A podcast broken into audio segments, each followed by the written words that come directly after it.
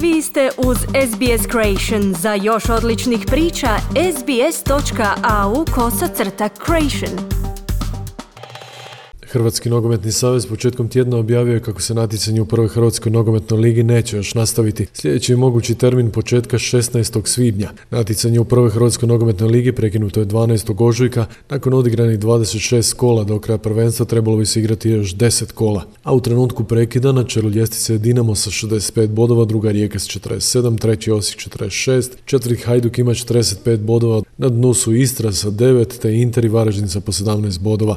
Nakon što je situacija u Istri s pandemijom koronavirusa zadovoljavajuća i već nekoliko dana nema novo zaraženih od COVID-19, stožer civilne zaštite Istarske županije dao je zeleno svjetlo nogometašima Istre za početak treninga. Shodno tome Puljani će u petak nakon okupljenja dan prije krenuti stopama sve većeg broja klubova prve Hrvatske nogometne lige koji su već krenuli s treninzima na stadionima.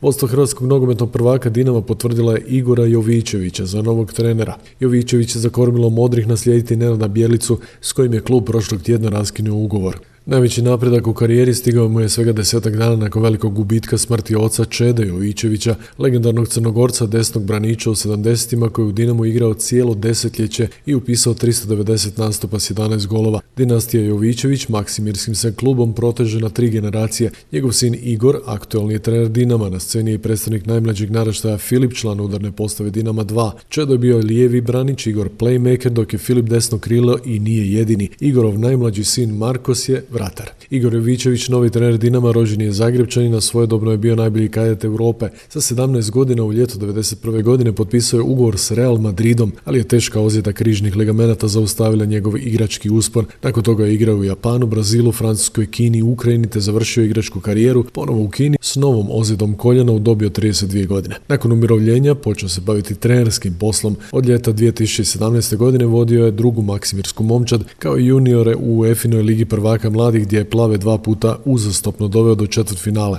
Jovićević je za Hrvatski radio rekao. Prihvaćam ovo kao izazov, znajući da je jako teško razdoblje predanom, da će uvijek biti uspoređivanje sa trenerom koji je ostvario povijesne uspjehe i biti na njegovom nivou bit će jako teško. Ali radit ću svakodnevno na tomu da se približim i da ta sinergija sa navijačima bude i dalje prisutna. Volim razmišljati u igri, volim se nametnuti s loptom, volim ja imat loptu jer mislim da se tako branim bolje. Kad imam ja loptu, znači protivnik ima manje mogućnosti da ti zabije gol. Jer kada izvlačim, manipuliram protivnika, kada poštujem neke prostore i, i, dolazi se onda lakše do rupa i do, i do završnice. Siguran sam da ako im se predstavim kao čovjek prije nego trener, da će, da će me prihvatiti slačionica i da će suradnja biti uspješna. Inače, Jovićević je 22. trener modrih u eri Zdravka Mamića, Zdravko Mamić je 2003. godine imenovan izvršnim dopredsjednikom Dinama i od tada počinje njegova vladavina u Dinamu, ali i u hrvatskom nogometu.